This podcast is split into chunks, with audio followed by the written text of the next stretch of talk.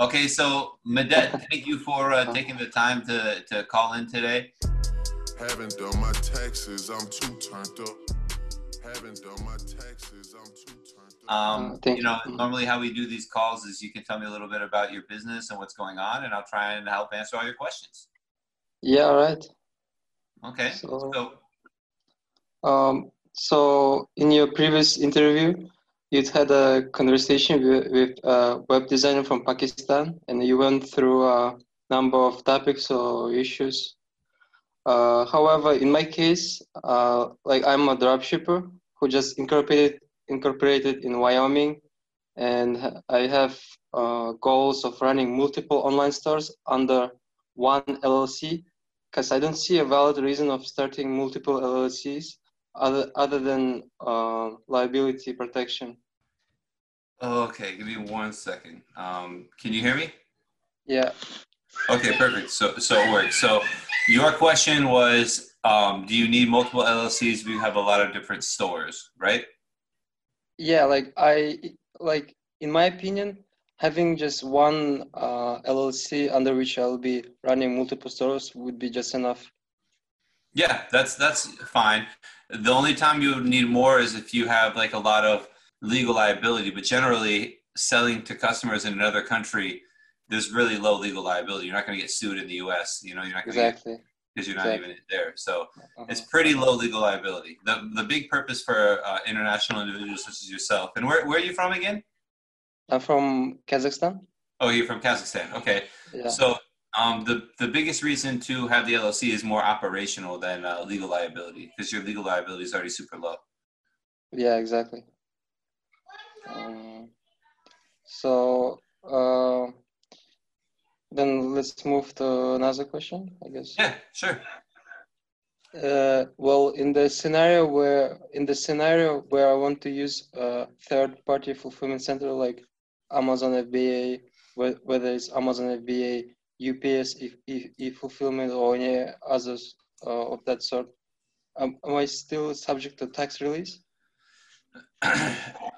so as of now as i understand it if you're using a fulfillment service that you have no control over that that they work for you uh, like like a contractor like that a fulfillment service basically it doesn't Mhm. count it wouldn't consider you as having inventory in the united states because you're paying someone else to do that and they're not an employee either so i would say that doesn't Mhm. create any income tax liability but it it um you need to review the sales tax um, implications of that. Maybe you have sales tax nexus. I don't. I don't think so, but it depends. If you have, um, I'm thinking, if you have, no, I guess this doesn't really apply. So, um, you you just need to worry about sales tax. Uh-huh. So yeah, my next questions are related to that. So Okay. uh-huh. Uh, well, since I dropship and I have intentions to run multiple online stores and sell uh, worldwide, including America, I'm pretty sure I'm gonna hit the limit of 100 sales or uh, $100,000 uh, in sales Mm-hmm. uh, to, to some US states, uh, which certainly would lead to economic nexus. In Sure. such case, in such case, how they pay sales tax? As far as I read, uh, as far as I read, I can do it online, right? Yes, you have to register in the state, and it's quite complicated. And um, if you sell with Amazon, like you mentioned, Amazon FBA, they do they'll do it for you. Basically, um, Mhm. if you're using Shopify, there's certain plugins you can use that'll work. And if you're Mhm. selling on your own local website, I don't even know how the state would ever know that you're selling to their state. The the tech, you know, like if you're selling on your own, that you might, you know, be able to get away with never uh, doing sales tax. But honestly, um, as long as you have a sales uh, a system for um, imposing it on your clients based on shipping address, then you can um, you can automate a lot of it. Yeah, I, I use Shopify uh, all the time, and I can manually um, set it up for certain customers from certain states. Awesome. Yeah, but but what? Uh, let's say I made uh, hundred transactions, or like hundred thousand dollars uh, equivalent on my on on my one online store, and meanwhile, another online store of mine had made me 100 transactions as well. So my question would be, when, the, when do I need to start paying sales taxes, considering the fact that uh, it's all done under one LLC? That's a great question. That's the first time I've gotten it that way.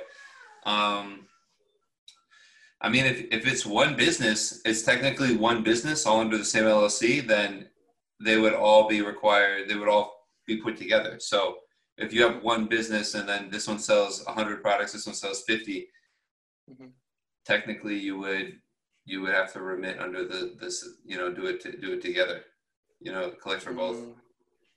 The states would want that, yeah. The states definitely would want that, and it's if it's all the money's going to the same account and it's really the same business, just like different products, because really it's, it is the same business. It's you, and the, it's just different products, and each product happens to have its own website and brand instead of being its own page on the same website, right? Yeah, yeah, exactly.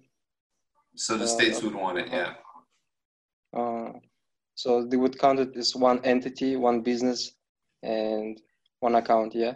That's sure, the states are always going to count it, do it in a way that makes them the most money. The states are always going to look at what which way can they collect the most. That's how they're going to say to do it. All right, uh-huh. gotcha. And uh, Wyoming, for instance, Wyoming has sales taxes uh, of 5%, and my company uh, is established there. How do I handle sales when I sell to Wyoming customers? Um, your business was set up. That's an interesting question too. I'm not sure about the specific rules in Wyoming because Wyoming has its own rules, but mm-hmm. generally it would um, if you're registered in a state to do business, then you would be registered. You would register for sales tax as well, uh, and because that would mean you have nexus in the state. You like doing you're established in the state, so you're doing business in the state. I don't know how it works with Wyoming specifically because so many businesses um, work uh, out, out of, out of uh, you know just like yourself. They're not really doing anything in Wyoming, so that's a you need to we need to research what are the nexus rules for Wyoming sales taxes, uh, mm-hmm. and uh, specifically physical presence um, rules. Yeah, my point is that uh, since it has already imposed sales taxes, uh, I might wanna I might wanna pay sales tax every time I sell to Wyoming customers. You know what I mean? Uh, yeah, I'm looking. Um, yeah, Wyoming's economic nexus law says 200 transactions, 100 gross sales in the state. Uh, Wyoming sales tax. Let's see. Um, oh, so TaxJar has a Wyoming sales tax guide for businesses. Yeah. You have economic winter sales tax due. Um, how often we file?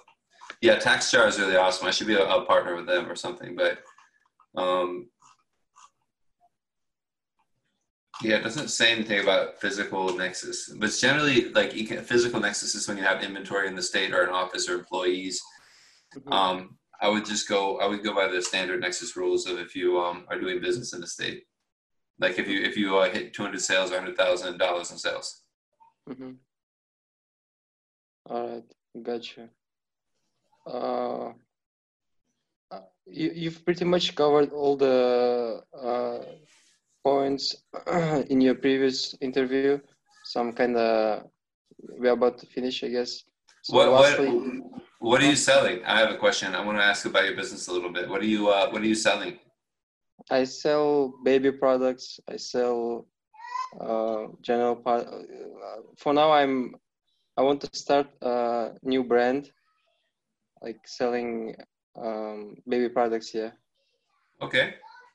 You sell to mostly people in the U.S. Uh, including US, yeah. I sell worldwide. Okay. Mm-hmm. Sounds good. Yeah. What was your last question? You said you had another question. Yeah, just a question uh, regarding your course. Uh, okay. So it's kind of it's kind of educational, right? You'll be teaching how to file taxes step by step, right?